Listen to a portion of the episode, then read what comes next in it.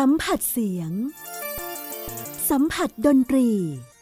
ให้คุณได้สุนทรีกับ Gen Z and Classical Music แนะนำวิธีแก้เหงากับภาพยนตร์ซีรีส์และแอนิเมชันที่เกี่ยวข้องกับดนตรีคลาสสิกใน Gen Z and Classical Music กับมุกณัฐฐา ควรขจร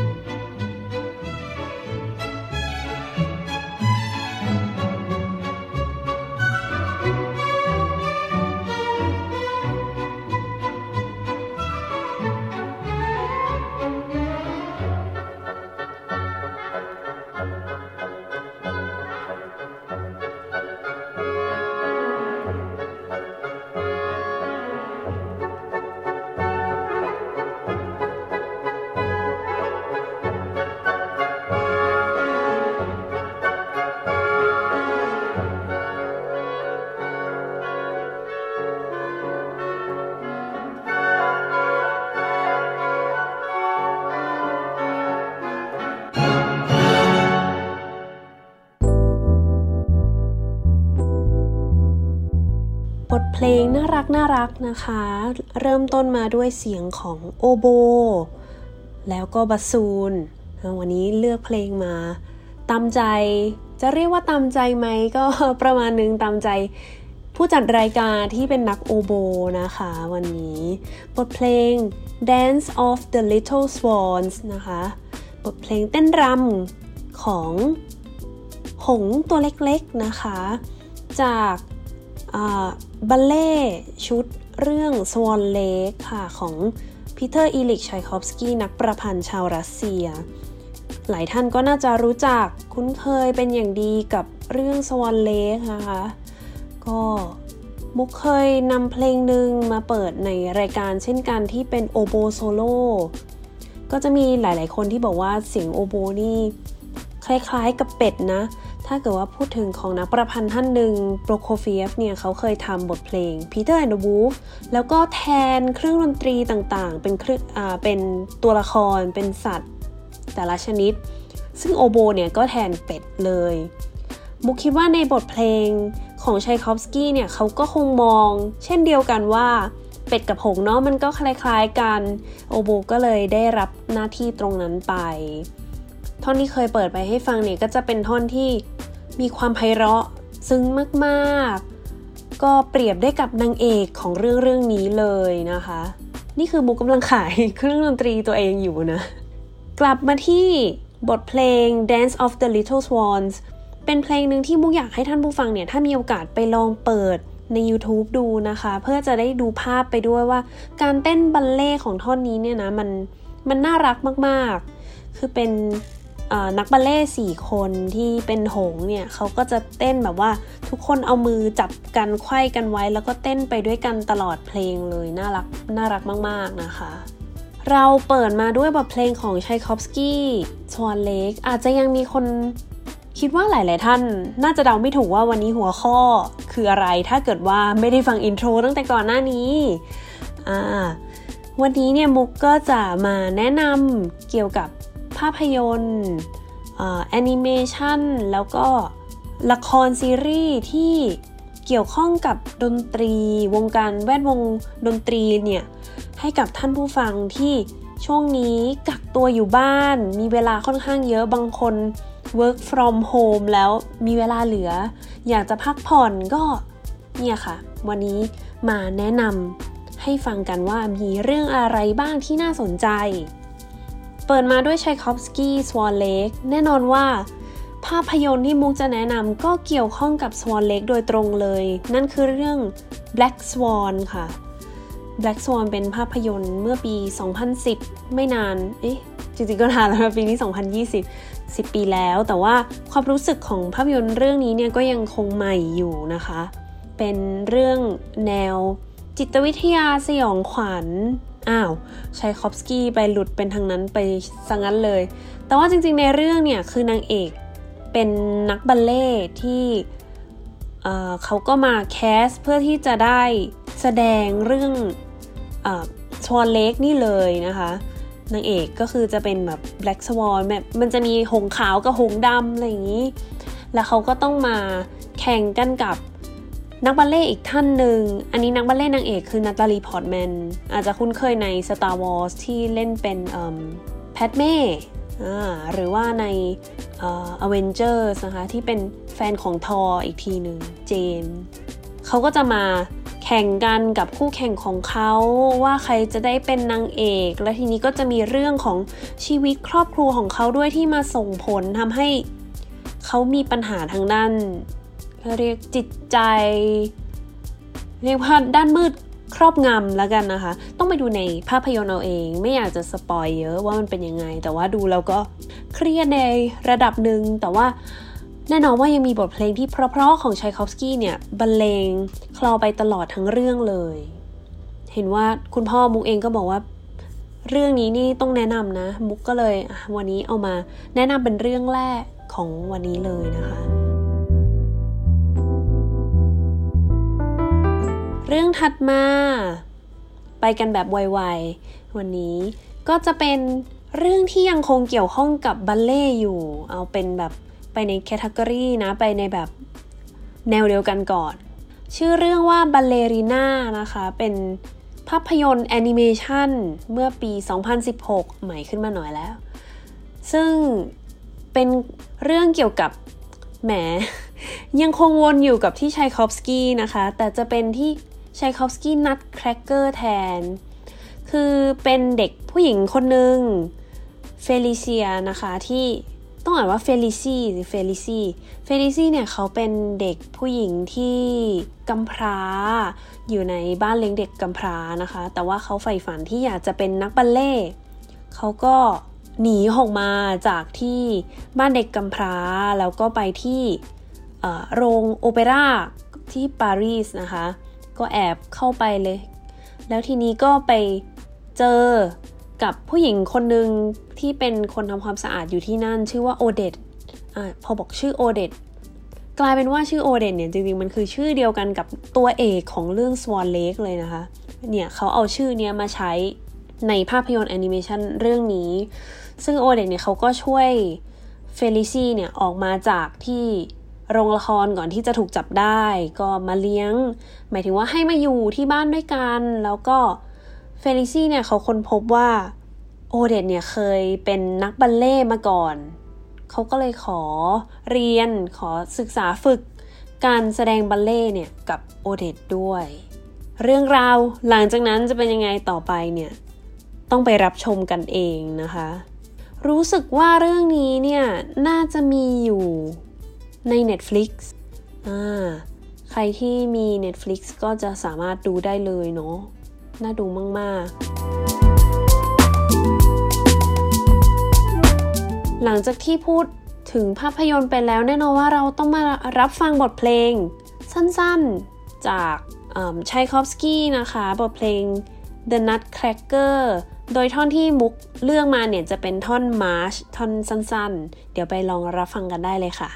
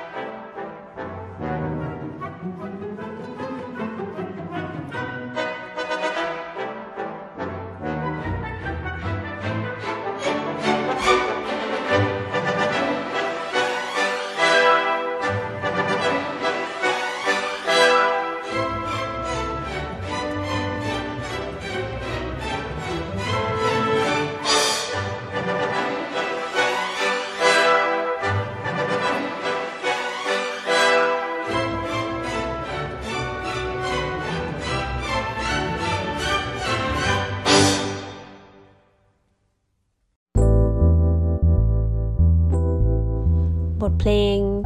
Nutcracker March นะคะของ Peter Ilyich Tchaikovsky กลับมาที่การแนะนำภาพยนตร์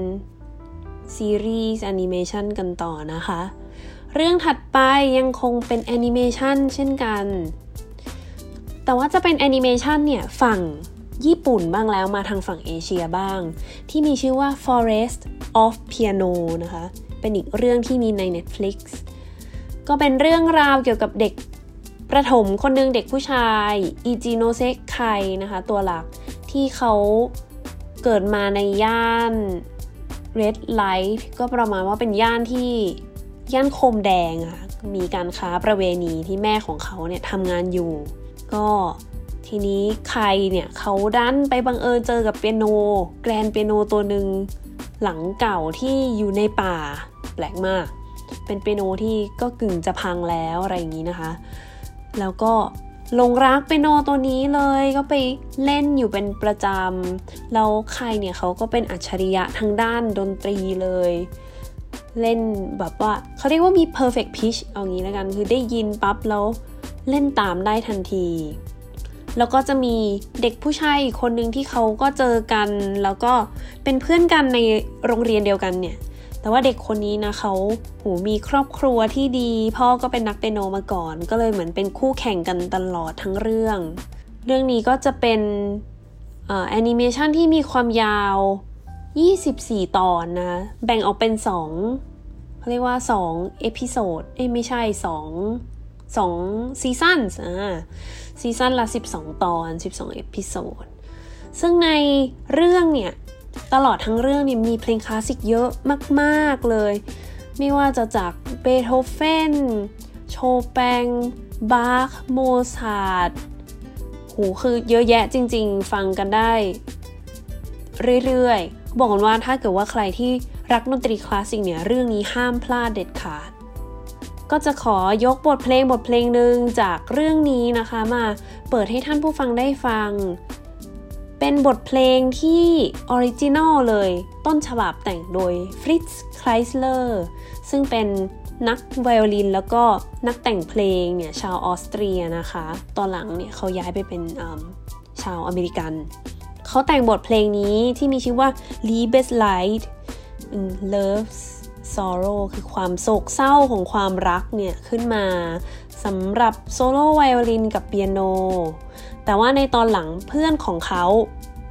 าเลยนะเซอร์เกย์รัคมานินอฟก็เป็นอีกคอมโพเซอร์ชื่อดังชาวรัสเซียเลยเนี่ยเขาก็นำบทเพลงนี้มาเรียบเรียงใหม่ให้กับเป็นเปียโนโซโล่แทนก็เดี๋ยวไปลองรับฟังกันดูในเวอร์ชั่นเปียโนกับบทเพลง Liebesleid ค่ะ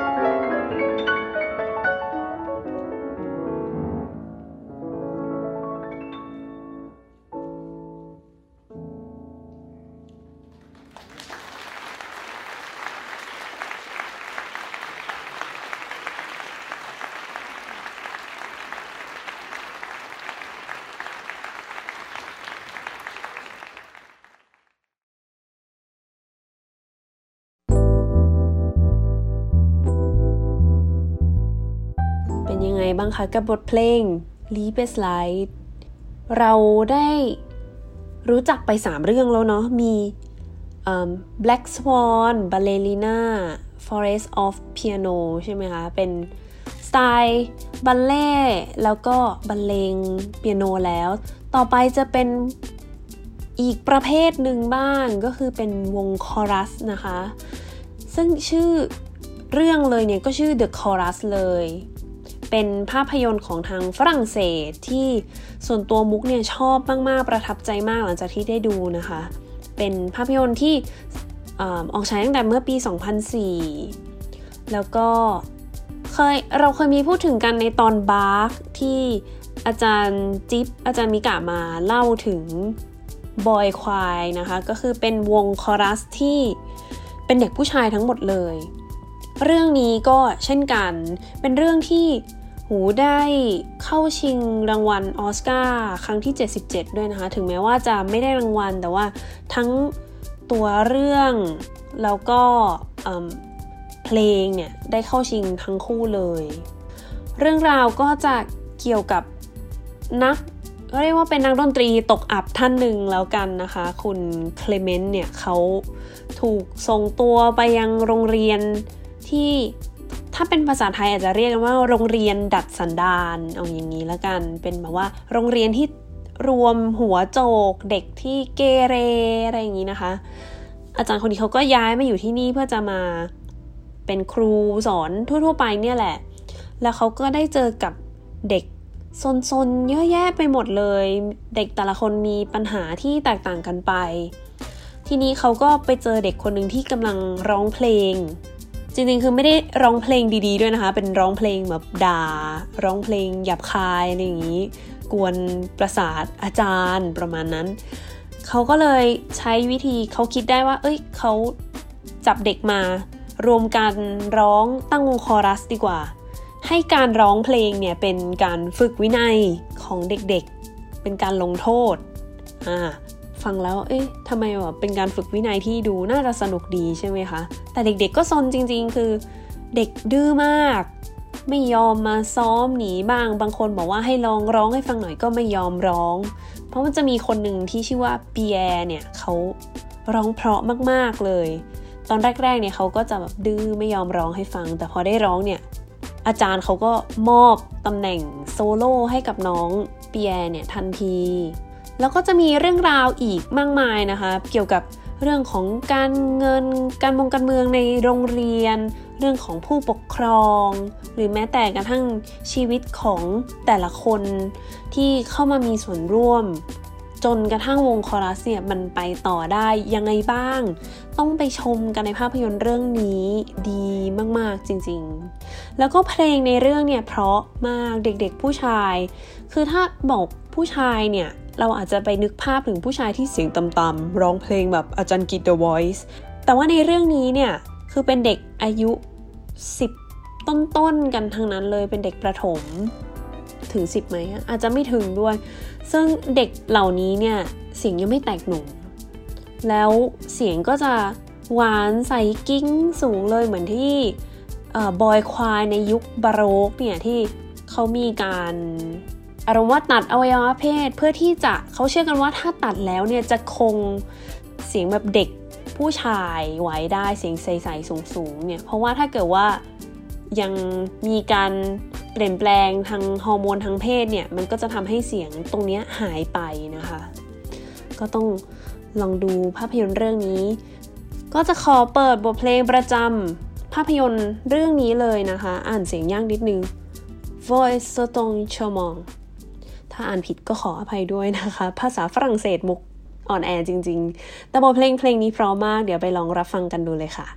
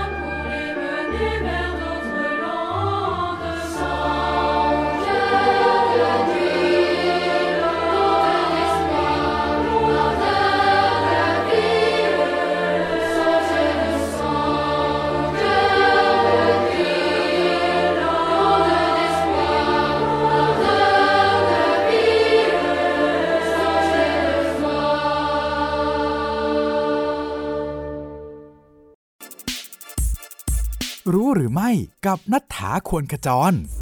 รู้หรือไม่วงออร์เคสตราในออสเตรียจะกลับมาซ้อมได้แล้วนะหลังจากที่ทั่วโลกประสบปัญหาจากโควิด -19 คอนเสิร์ตต่างๆถูกยกเลิกไปอย่างไม่มีกำหนดนักดนตรีไม่สามารถซ้อมร่วมกับผู้อื่นได้แต่ออสเตรียเป็นประเทศแรกในโลกที่อนุญาตให้วงออร์เคสตรากลับมาเริ่มซ้อมได้ตั้งแต่วันที่ 1 มิถุนายนแม้ว่าจะยังไม่มีประกาศว่าคอนเสิร์ตฮอลล์และโอเปร่าเฮาส์จะเปิดเมื่อไหร่แต่ก็ถือว่าเป็นข่าวดีมากแล้วสำหรับนักดนตรีที่ต้องเฝ้าอยู่แต่บ้านโดยก่อนหน้านี้ทางการออสเตรียได้มีการให้เงินช่วยเหลือเยียวยานักดนตรีที่ถูกยกเลิกงานไปกว่า 400,000 ยูโรจากจำนวนวงเงินทั้งหมด 5 ล้านยูโร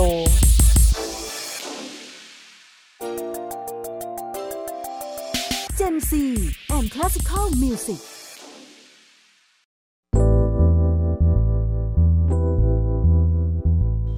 กลับมาสู่เอเชียกันบ้างนะคะหลังจากที่เมื่อสักครู่เราไปทางฝั่งฝรั่งเศสกันมา2เรื่องเลยนะคะภาพยนตร์เรื่องถัดไปที่อยากจะแนะนำเนี่ยเป็นภาพยนตร์ที่มีชื่อเสียงมากเมื่อปี 2007 คิดว่าทุกท่านน่าจะรู้จักและคุ้นเคยกันดีกับชื่อเจโชนะคะเป็นทั้งนักร้องแล้วก็นักแสดงที่มีชื่อเสียงมากของไต้หวันภาพยนตร์เรื่อง Secret เป็นภาพยนตร์ที่เขาเป็นไดเรคเตอร์คือเป็นผู้กำกับแล้วก็เป็นนักแสดงเป็นพระเอกของเรื่องนี้เองนะคะสนุกมากเช่นกันเรื่องนี้ก็เป็นพระเอกเนี่ยเป็นนักเปียโนจริงๆก็ทั้งพระเอกและนางเอกเลยเป็นนักเปียโนกันทั้งคู่ที่เรียนอยู่ในโรงเรียนดนตรีนะคะแล้วก็พระเอกเนี่ยวันหนึ่งเขาก็ได้ยินเสียงเปียโนไพเราะเลยมาจากเหมือนเป็นตึกเก่าที่เขาเก็บเปียโนหลังเก่าไว้อะไรเงี้ยค่ะเขาก็ไปเจอกับนางเอกเล่นเปียโนเพลงนี้แล้วก็ตกหลุมรักเธอทันทีไม่ทันทีขนาดนั้นก็หลังจากที่รู้จักกันเรื่อยๆนะคะเล่นเปียโนเหมือนกันด้วยแล้วในภาพยนตร์เนี่ยมันก็จะมีฉากแบบว่าประชันเปียโนกันด้วยระหว่างพระเอกกับเพื่อนในคลาสอีกท่านหนึ่งก็มาเล่นเอาบทเพลงของโชแปง Black Key เนี่ย Black Key ก็คือถ้านึกภาพเปียโนจะมีคีย์กดสีขาวกับสีดำซึ่งเพลงเนี้ยเอทูดนี้เขาก็จะแบบเน้นในการเล่นโน้ตตัวดำไอ้คีย์ดำพวกนี้เลยนะคะก็จะแบบโชว์เทคนิคการใครเล่นเร็วกว่าชนะทีนี้เนี่ยประเด็นของเรื่องเนี่ยมันไม่ใช่แค่เรื่องรักธรรมดาแต่ว่ามันมีความพิศวงอะไรบางอย่างเกี่ยวกับผู้หญิงคนนี้ที่เดี๋ยวก็มาเดี๋ยวก็หายแล้วมันมีความลับอะไรกับบทเพลงเปียโนเพลงนี้นะคะชื่อเพลง Secret เลยตามชื่อเรื่องที่เดี๋ยวจะเปิดให้ฟังมีทั้งเวอร์ชั่นช้าแล้วก็เวอร์ชั่นเร็วแต่เราจะไม่บอกว่าเวอร์ชั่นช้ากับเร็วเนี่ยมันมีความแตกต่างกันยังไงในภาพยนตร์ต้องไปดูกันเองว่า2เวอร์ชั่นนี้เนี่ยมันสำคัญยังไงกับการดำเนินเรื่องนี้นะคะเดี๋ยวไปลองรับฟังบทเพลง Secret สำหรับเปียโนกันค่ะ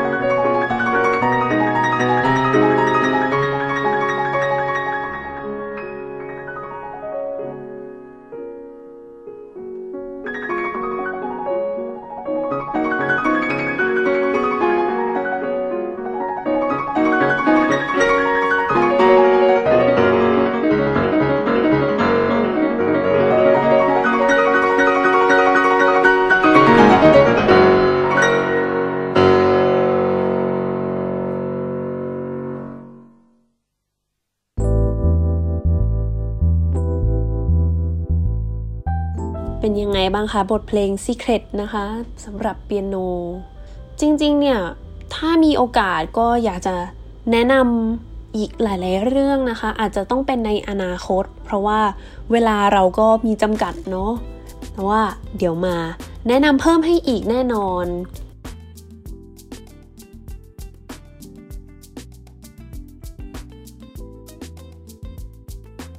อีกเรื่องนึงที่อยากจะแนะนำเนี่ยของทางฝั่งไทยเราเองก็มีเช่นกันนะคะเรื่อง Season Change ที่เชื่อว่าหลายๆท่านอาจจะรู้จักอยู่แล้วและก็น่าจะมีหลายท่านเช่นกันที่ยังไม่เคยรับชมก็อยากจะแนะนำว่าเรื่องนี้เนี่ยน่าสนใจเพราะว่าเป็นเรื่องที่ถ่ายทำที่ประเทศไทยแน่นอนเป็นคนไทยนะคะไปถ่ายทำที่วิทยาลัยดุริยางคศิลป์มหาวิทยาลัยมหิดลเลยก็จะได้เห็นฉากการใช้ชีวิตของนักเรียนดนตรีแบบจริงๆที่นั่นเลยนะคะว่าเขาใช้ชีวิตกันยังไงเรียนอะไรบ้างเห็นภาพเลยว่าอาคารเรียนห้องซ้อมต่างๆเนี่ยเป็นยังไงมีการโชว์ให้เห็นเครื่องดนตรีหลายๆเครื่องที่ท่านผู้ฟังอาจจะไม่เคยเห็นมาก่อนแล้วก็มีนักแสดงหลายๆท่านที่ค่อนข้างจะสร้างสีสันให้กับเรื่องนี้นะคะคุณโอปออย่างนี้ก็ตลกมากเลยสนุกพระเอกก็น่ารักดีเล่นกลองชุดคือพระเอกเนี่ยเขาตามนางเอ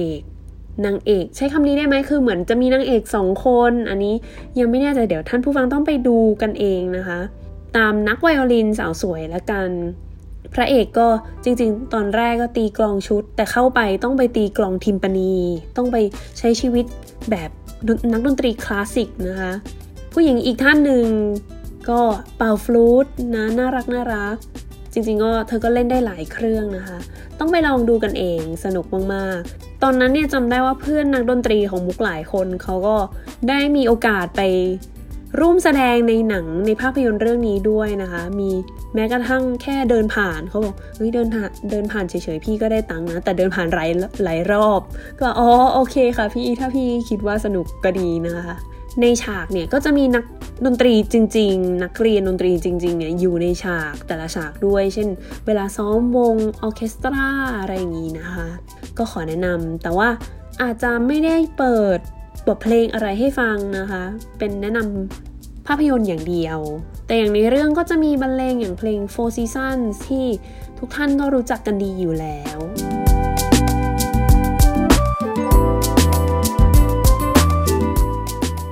มาสู่บทเพลงไม่ใช่บทเพลงสิมาสู่ภาพยนตร์เรื่องสุดท้ายในวันนี้นะคะอีกเรื่องนึงที่แนะนำมากๆคือหลายๆเรื่องที่มุกเลือกมามุกพยายามเลือกให้แตกต่างกันไปมีทั้งเรื่องราวของความรักแบบชายหนุ่มหญิงสาว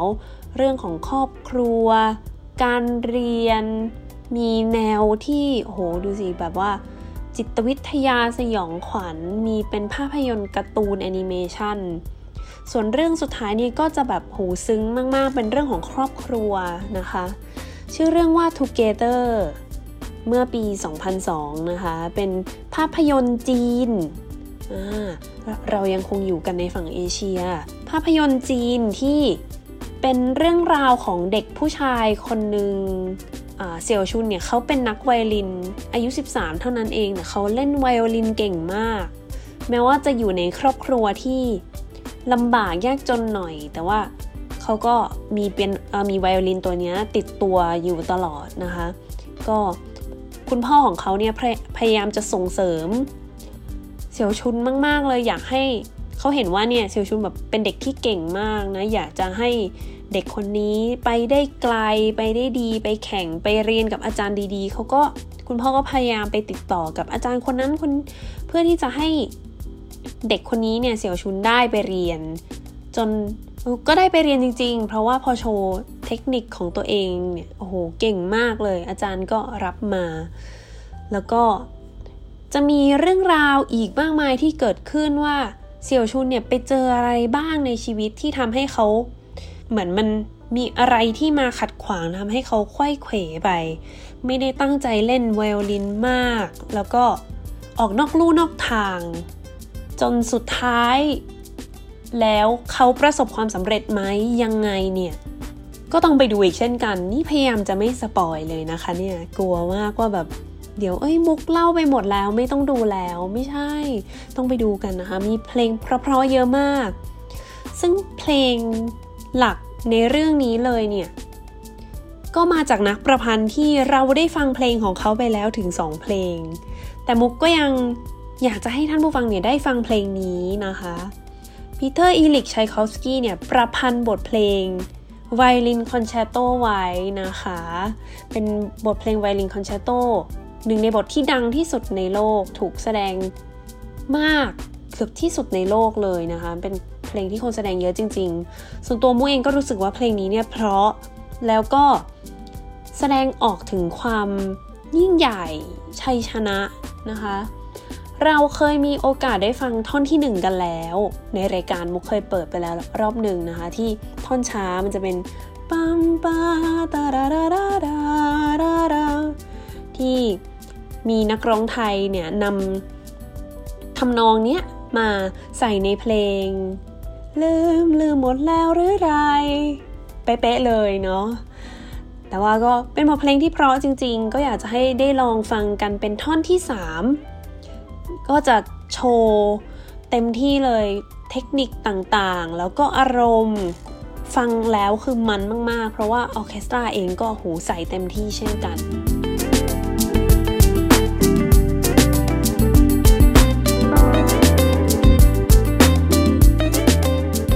วันนี้มุกก็มีโอกาสได้แนะนำภาพยนตร์ซีรีส์แล้วก็แอนิเมชั่นไปหลายเรื่องเลยนะคะก็ท่านผู้ฟังรู้สึกว่าภาพยนตร์หรือว่าซีรีส์เรื่องไหนเนี่ยน่าชมก็ลองไปเปิดรับชมกันได้นะคะหาได้ไม่ยากมาก Netflix หรือว่าออนไลน์เดี๋ยวนี้ก็มีให้ชมค่อนข้างมากที่ถูกกฎหมายก็ยังมีนะคะฝากไว้แล้วก็ถ้าในอนาคตถ้ามีโอกาสเนี่ยมุกก็จะมาแนะนำเรื่องอื่นๆอีกที่ยังมีอีกมากมายเก็บไว้ในคลังของมุกนะคะจะมาแนะนำให้ท่านผู้ฟังได้รู้จักแล้วก็ไปหารับชมกันค่ะค่ะท่านผู้ฟังคะสำหรับวันนี้เวลาก็หมดลงแล้วดิฉันมุกณัฐฐาคนกระจรขอลาไปก่อนสวัสดีค่ะ